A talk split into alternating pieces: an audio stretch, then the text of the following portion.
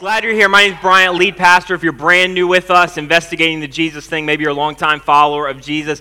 This whole month, um, the series is based off of what Jay set up. Like, we're going to look at basically what is celebrated in the scripture.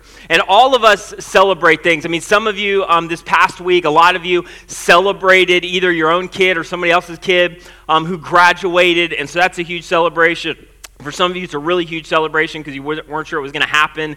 And so there's the hope that they're going to move out one day. So that was a huge building block into your um, vision for the future. We celebrate um, getting a promotion. We celebrate, obviously, getting married. Um, I'm not going to condone this, but some of you have had a celebration on the end of a marriage. Um, if we were just to be really real tonight, some of you have celebrated. Um, we celebrate having our first kid. I mean, there are certain things where it's just worthy of celebration, man, where you're breaking open the good wine and you're enjoying what has just happened. Um, or if you grew up Baptist, the sparkling cider and just celebrating the heck out of that thing, right?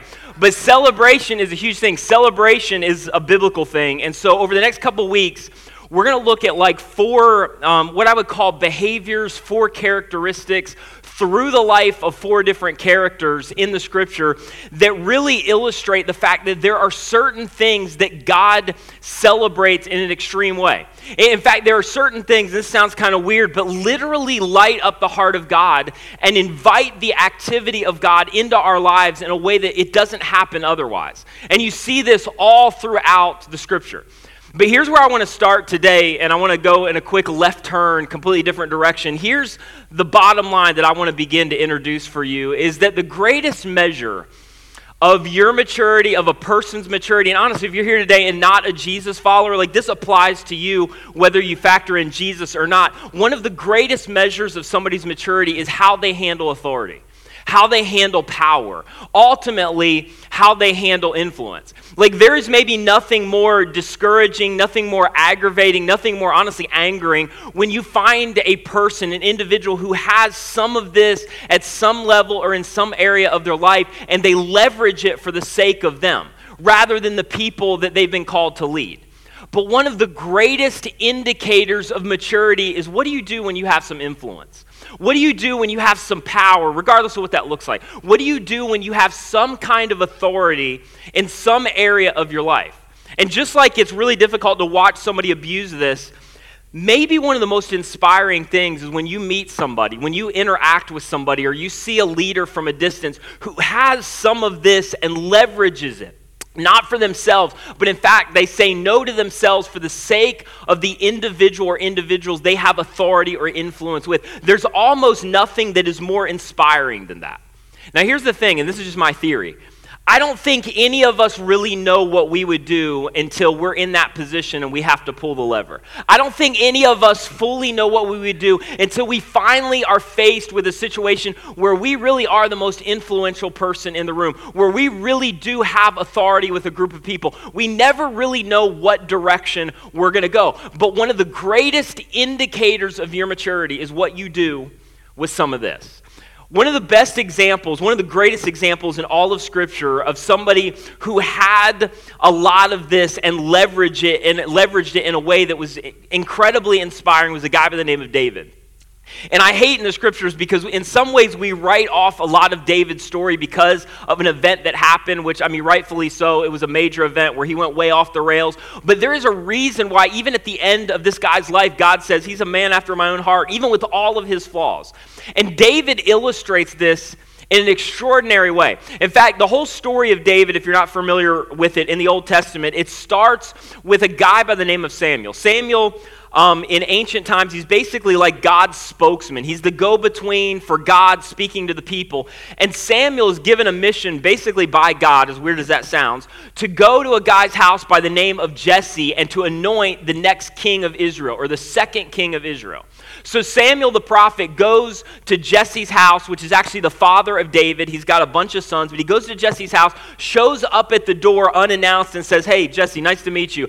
Um, I- I'm here basically on kind of an undercover mission. I want to offer a special sacrifice. He doesn't give Jesse a lot of information on the front end. He just says, Listen, gather all of your family, all of your sons together. We're going to have a sacrifice. And Samuel's basically desire was to anoint the next king of Israel. But he's got to do it in kind of an undercover way because there's a big problem. Israel already has a king. So if it gets out that Samuel is going around doing a reconnaissance mission to anoint the next king of Israel, Samuel ultimately is going to give up his life. And so he goes to Jesse, doesn't give him a lot of information initially, but says, hey, just gather all of your sons.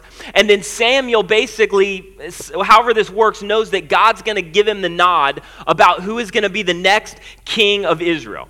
And so Jesse, you maybe know this story, gathers all of his sons together, and Samuel launches into kind of a weird game of the bachelor where all of these guys are before him, and he's going to determine, as God speaks to him, who the next king's going to be.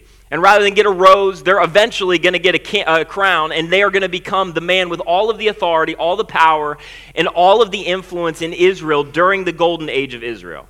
And so Samuel records it this way. If you've got your Bible, um, you can go to 1 Samuel 16, but it's also going to be on the screen if you can't find it. And here's what's recorded in Samuel in the Old Testament. When they arrived, Samuel saw Eliab and thought, Surely the Lord's anointed stands here before the Lord. So, like, get the picture. Jesse is there. He's told by Samuel, who shows up his door to gather all of his sons. All of his sons are kind of lined up. They're about to offer this sacrifice. And Samuel has the underlying goal to anoint the next king of Israel. And so each son is kind of brought out before him, and he's waiting for God to go, that's the guy right there. And so Eliab comes out, and Samuel immediately thinks, that's the guy. That is the guy. Men's health, like, I mean, he's ripped, he's cut, he's tall. Like, he just looks like a guy who's going to be king. You know what I mean? Like, he just looks the part. He's firstborn, so he's probably type A. I mean, it's perfect. And so Samuel sees him and says, okay, that's got to be the Lord's anointed. But the Lord said to Samuel, do not consider his appearance or his height, for I have rejected him. Not like rejected him as a person, but like he's not the guy. Because Samuel, I mean, Samuel did what all of us do at some level. Like the first thing that you notice about people is not their IQ.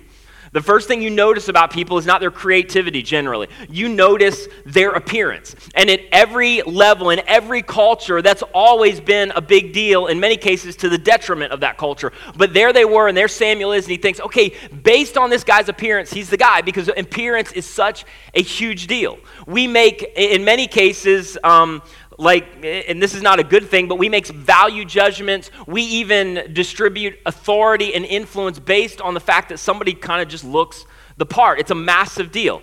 And so there they are centuries before, and Samuel sees him and goes, This has got to be the guy because he just looks like he's the guy. And then the end of verse 7 it says, But the Lord does not look at the things that people look at. People look at the outward appearance. Hence MTV's Catfish, if you've ever watched that. Like, that's where that comes from.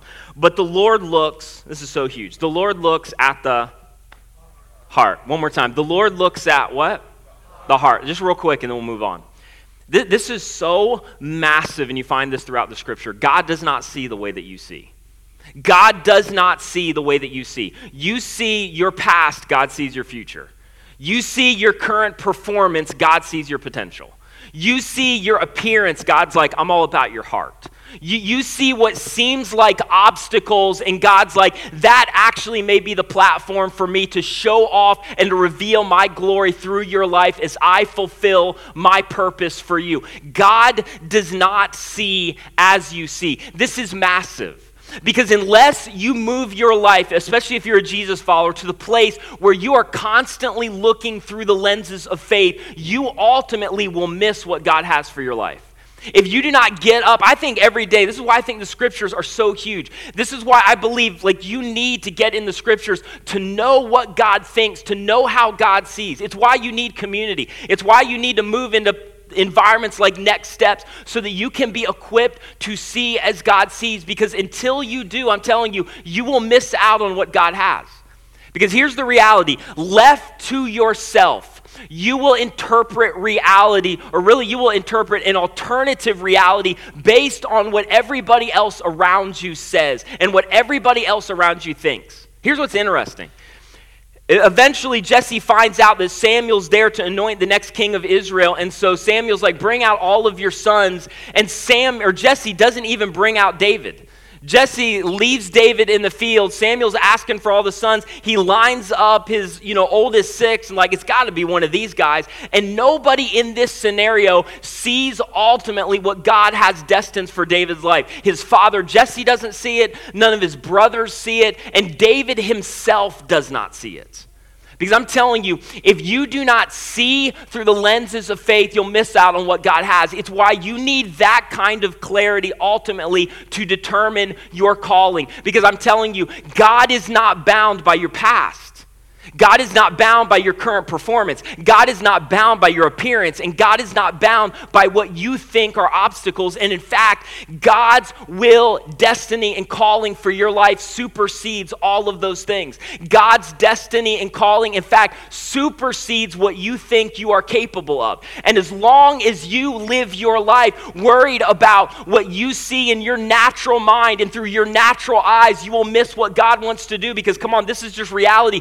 God God has something determined that is supernatural for your life that goes beyond what you can determine and you can be capable of on your own, beyond what you could ever accomplish on your own, beyond what you could ever make happen on your own. And the only way you will step into that, the only way you will realize that, the only way you will get clarity on that is to be able to look through the lenses of faith that supersedes everything natural in your life. Do you understand? You know what I'm saying? And so there, there Samuel is calling for all of these guys to come out and, and looking to anoint the next king of Israel. And David's not even there because everybody's thinking, trust me, David's not the guy. David is not the guy. Can I just tell you this real quick and I need to move on? You have every reason and every bit of permission to believe that God wants to use your life. If you are a follower of Jesus who has been made in the image of God, which all of us have been made in the image of God, God has destined something for your life. And at some level, God has something planned supernatural that is beyond what you would ever do on your own and beyond even what you would choose on your own. And God ultimately is not looking for the obvious choice, He's looking for you. This is why throughout the scriptures you see busted up, incapable, less than impressive people being used by God in the most extraordinary ways for their good and ultimately for His glory. I'm telling you, if you're ever going to step into what God has for what God, what is God's will for my life? I don't know, but you need to begin to get clarity and look through the lenses of faith, or you'll miss it. And so the story goes on, and six sons later, they still haven't found a king. And in 1 Samuel 16 11, it says, So Samuel asked Jesse, and this is kind of an embarrassing question Are these all the sons you have? Like, is this, did you forget anybody? I mean, is there anybody that you just, it just, it just slipped your mind? And Jesse answered, He's, I mean, there's one, there's one kid, but I, trust me, he wasn't worth inviting. I, I like, there, there's, there's one kid that's tending the sheep and so Samuel says to him, Well, send for him. We will not sit down until he arrives. And so 15 year old about David is brought in from the fields. A scrawny little guy that his brothers think is less than impressive stands before Samuel, and immediately, and I don't know how this works, Samuel gets the indicator from God. This is the guy. This is going to be the second king of Israel. This is the guy that I am choosing to do something special with this nation that I've anointed to change history. And so, verse 12 then the Lord said, Rise and anoint him. This is David. This guy is the one. And so, Samuel, this is such a crazy story. You should read it. Samuel anoints this little 15 year old kid with oil. He doesn't really give a lot of information to Jesse. Gets his backpack, and then Samuel pieces out and leaves. And from that moment on, David knows that God has put a calling on his life, that God has given him a destiny to be fulfilled, that God has put a promise for him to do something significant, a very, very unique calling. Two years later, David stands before an eight foot tall dude by the name of Goliath, and he brings down Goliath. And immediately, at about 17 years old, David becomes a national hero. Everybody's writing songs about him. He is the guy in Israel. He uh, basically gets national acclaim, and everything goes really, really well for him. In fact, over the preceding couple years, he becomes really tight with Saul, who is the current king of Israel.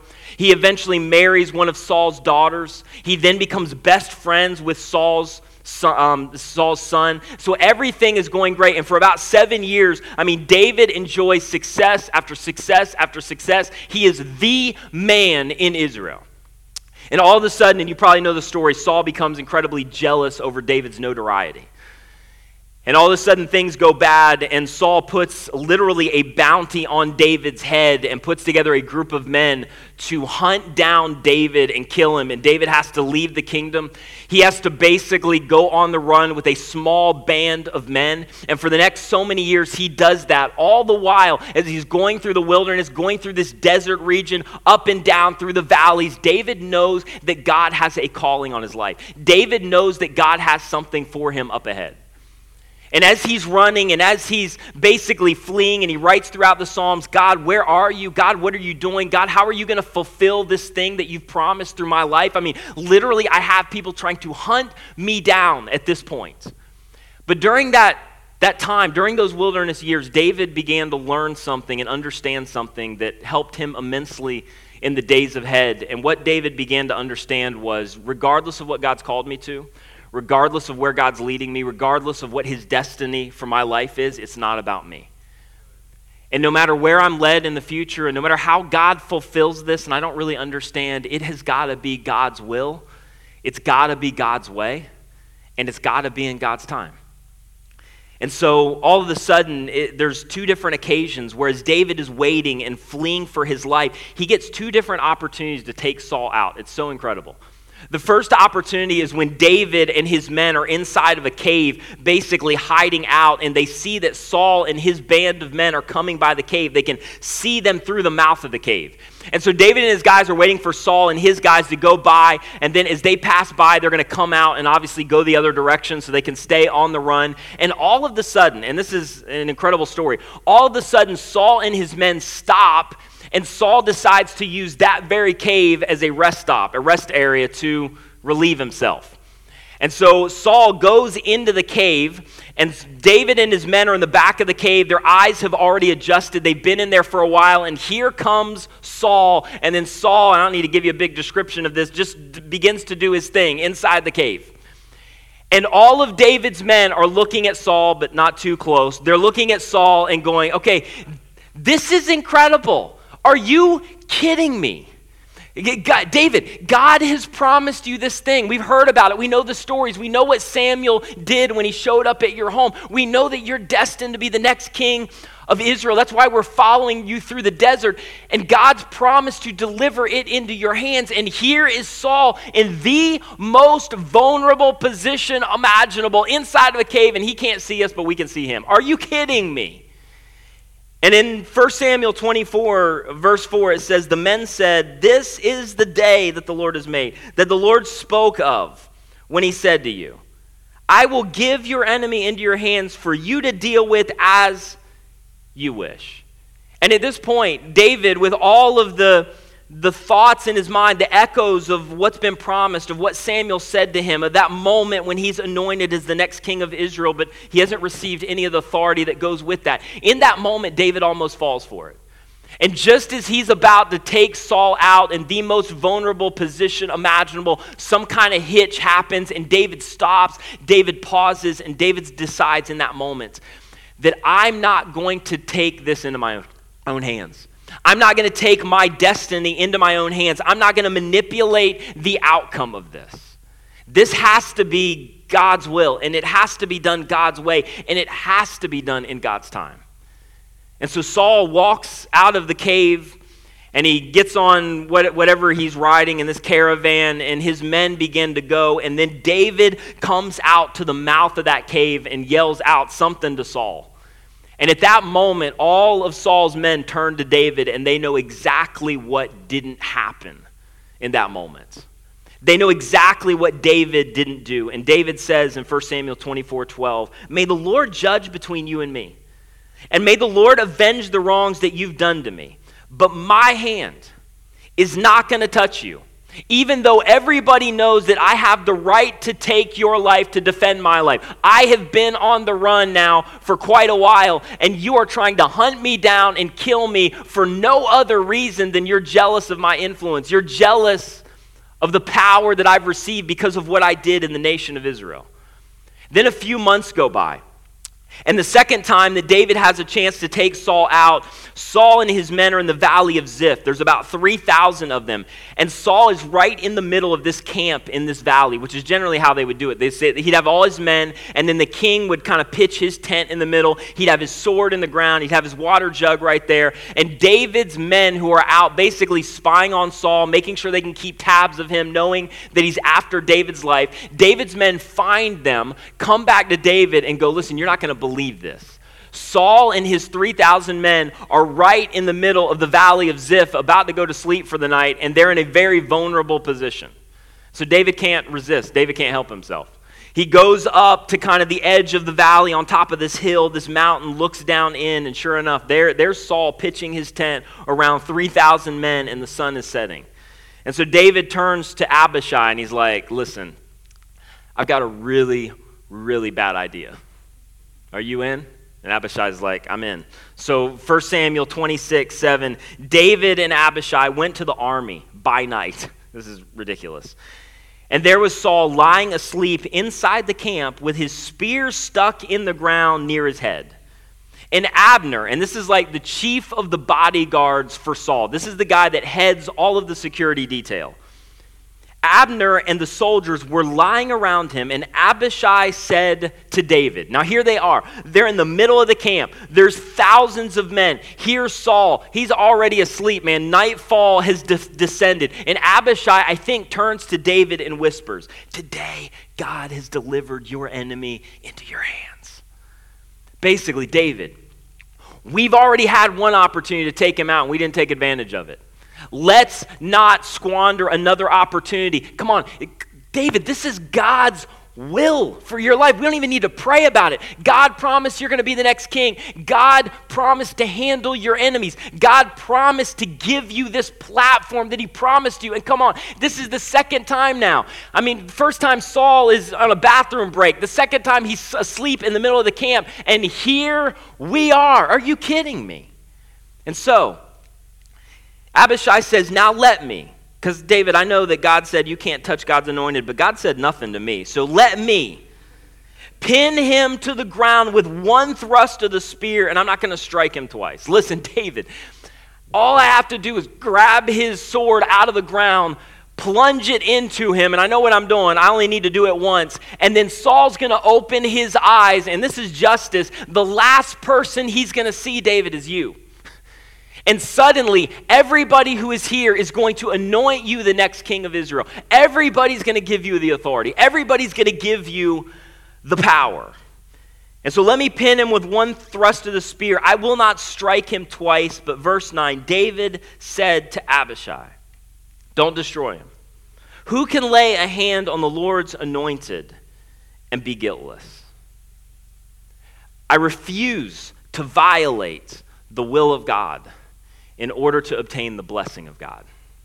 I refuse to violate the will of God in order to secure the promises of God. I refuse to somehow circumvent what God wants to do in order to get to my desired destination quicker. Can I just tell you this? That whatever is up ahead for you, whatever that thing is that you're chasing, and maybe legitimately that thing is God's will, the quickest place to get to your di- desired destination is never the most ethical one. You will always find a way to get where you want to get quicker. And David is in this place where he can, in his own hands, secure what he's been after and literally what God has promised to him. But David says, Listen, it is not about me. It's not about me, and I'm not going to take this into my own hands. But David does turn to Abishai and is like, but let's have a little fun. So they take his spear in the middle of the camp. Everybody's asleep. They take his water jug. They go back up to the edge of the hill, looking down in the valley of Ziph. The sun begins to rise, and David is up on the top of the hill, and he yells down to Abner, the chief of the guards, Hey, Abner, you missing anything, bro? You, you missing anything? And everybody in the camp knows David's voice. They know who David is. He's nothing but kind of a silhouette as the sun is just coming up over the horizon. And then he yells at Abner again Abner, you are a poor excuse for a bodyguard, man. You deserve to die. Are you kidding me? We just snuck down into your camp in the middle of the night with 3,000 dudes. We could have killed your king that you are supposed to be guarding. Instead, you're just maxing and relaxing in a tent off to the side. We took the sword, we took the water jug. Are you kidding me? And then David's like, okay, later. And then they disappear over the horizon. Because here's what David began to understand began to understand David refused to replace what God ultimately had put in place. Despite what God had promised, despite what David knew was up ahead, despite what he believed was his destiny, he knew that it had to be God's will and it had to be done God's way and it had to be done in God's timing. There is no safer place to be than in the center of God's will. Not safe physically. Sometimes it's not the safest place physically. The safest place in terms of God is with you. God is basically is determining the outcome, is responsible for the outcome. The place of maximum fulfillment is when you are in the center of God's will and God is controlling the outcome. And David knew that's where I want to be. Despite what God's promised, despite what I have the opportunity to do, I am not going to manipulate the outcome. It is God's will, and it's got to be done God's way and it's got to be in God's time. So eventually, David finds out that both Jonathan and Saul have been taken out and they die.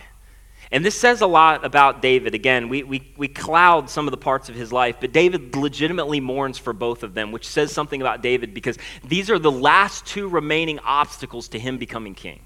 And he mourns not just Jonathan and his friendship with Jonathan, he legitimately mourns the death of Saul. And so at this point, with these two guys gone, David thinks, I'm going to be the next king of Israel. And there's 12 tribes of Israel, and the tribe of Judah recognizes David as king, but the other 11 tribes recognize one of Saul's sons by the name of Ishbosheth, who becomes basically the king of Israel. And there's this feud between 11 tribes and one tribe that recognizes David. And so for the next seven, eight years, there is a conflict between the house of David and the house of Saul.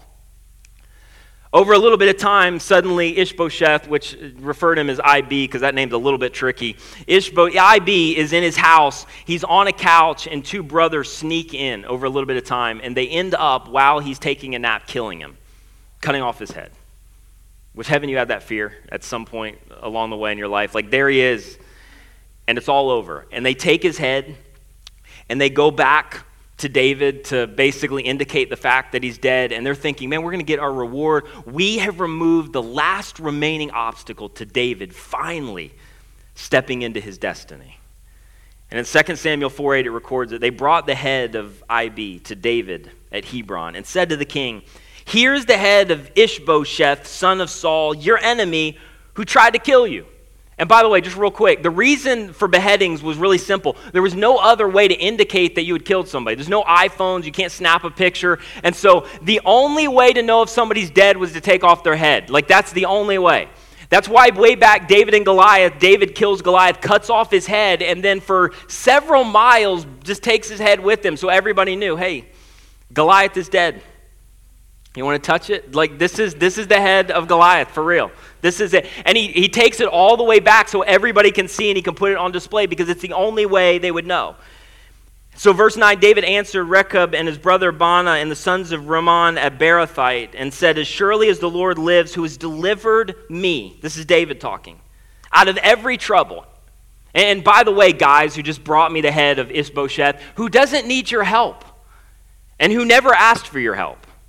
When someone told me Saul is dead and thought he was bringing me good news, I seized him and I put him to death in Ziklag. That's the part of the story I skipped over.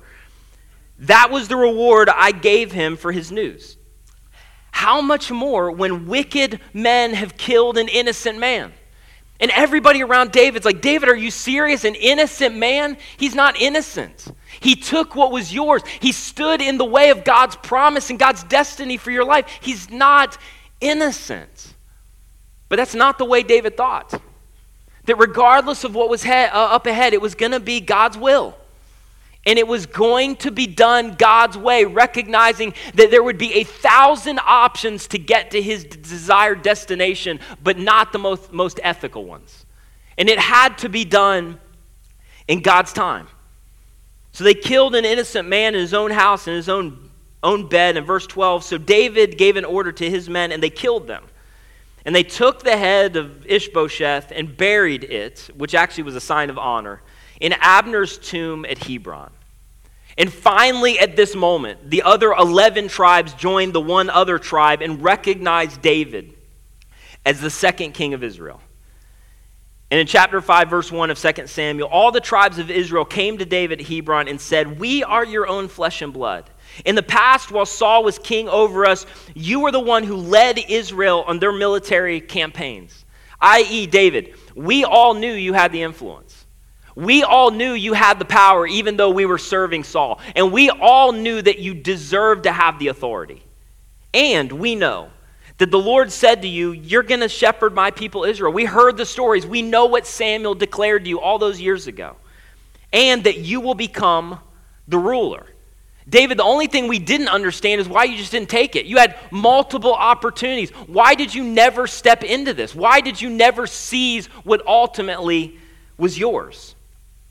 And then in verse 3, when all of the elders of Israel had come to King David at Hebron, and this is the moment 15 years David's waited. And in this moment, and this is what I love about this na- historical narrative, in this moment, David shows off his true greatness. David does what he would not have done in an earlier season of his life. Because David, like many of us, his talent could take him a lot further than his character would have been able to keep him. And David, with all of his wilderness wandering, knows something in that moment he wouldn't have known in an earlier season. And there he is, and this is the moment, and all of the elders are gathered, and he is about to be handed the power. His word is about to be law. He is about to have all of the authority and all of the influence. And the king made a covenant with them at Hebron. That, in this moment, David did what he did not have to do. He sta- and this is, this is so unlike kings in an ancient world. He stands before the people who literally were a part of denying him the kingdom. Some of them were a part of trying to hunt him down. There's elders there who were under Saul and were a part of the mission to take David out. And there David is before all of them, and none of them deserve it. And David, with all the power, all the authority, he could have done anything he wanted to do decides to make a covenant promise with them at Hebron. And the question is, why? Come on. When you have all of that, this is not a Bible story. You have all of that authority, all that power, and you've wronged me. I'm probably not using all that authority and all that power to make a promise or covenant with you. I'm going to wield that power and authority to take you out. But here's what David understood, and this is the point in three words when all the elders of Israel had come to King David at Hebron, the king made a covenant with them before the Lord. Because in this moment, publicly, David recognized that he was a king that was under authority. And he submitted himself to God's law, which meant as a leader, he was going to submit himself under the people that he had been called to lead under the people by which he had so much influence. And basically, David was saying this listen, I am a king, I am not the king. And for all of David's flaws, for all of the parts of his life that went way off the rails, here's something that David always understood I am not going to confuse myself with the king. I am a king, but I am not the king. And so they anointed David king over Israel, and David was 30 years old when he became the king and he reigned for 40 years. After waiting 15 long years, eight of those years on the run for his life, until he finally received what God had promised him. But here's the thing that's crazy about David that in that waiting, in that God, where are you at? God, when are you going to come through? God, when are you going to fulfill what you said to me?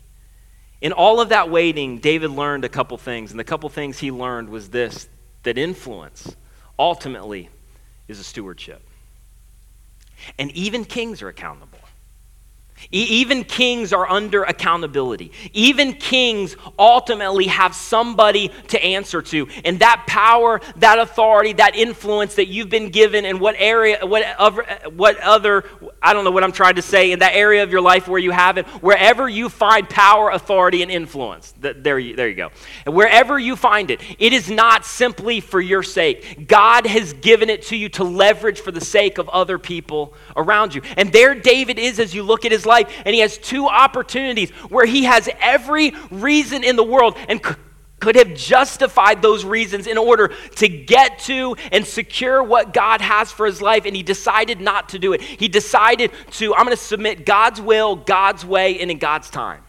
And as you look at David's life, whether you're a leader or not, there is something that is unbelievably inspiring about it. You look at what David encountered and how he responded, and there's something that rises up in you.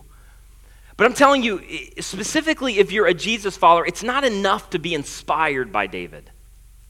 At some level, that kind of great that David exhibits is required. This is what every single one of us have been called to. And in fact, this is the thing, maybe chiefly among just about every other thing, that God ultimately celebrates and invites the activity of God into your life in a way that you wouldn't experience it otherwise, that invites intimacy with God in a way you wouldn't experience otherwise. And here's why I say that. Uh, about a thousand years later, it's hard to imagine that, about a thousand years later after this incident with David and with Saul and with all that happened. About a thousand years later, 20 miles north of Hebron in Jerusalem, Jesus strolls into the city and he exhibits this in the most extraordinary way imaginable. John records it. John, who was tight with Jesus, who was around Jesus, who experienced so much of his life, at the end of his life, begins to document and record everything that he saw and everything that he learned from Jesus. And specifically, this incident in the final moments of Jesus' life, where he puts on display this whole idea in the most powerful way imaginable. And you probably know the story. John records it. It was just before the Passover festival. This is the final moments. Jesus is about to be betrayed, and they're celebrating God's faithfulness to ancient Israel.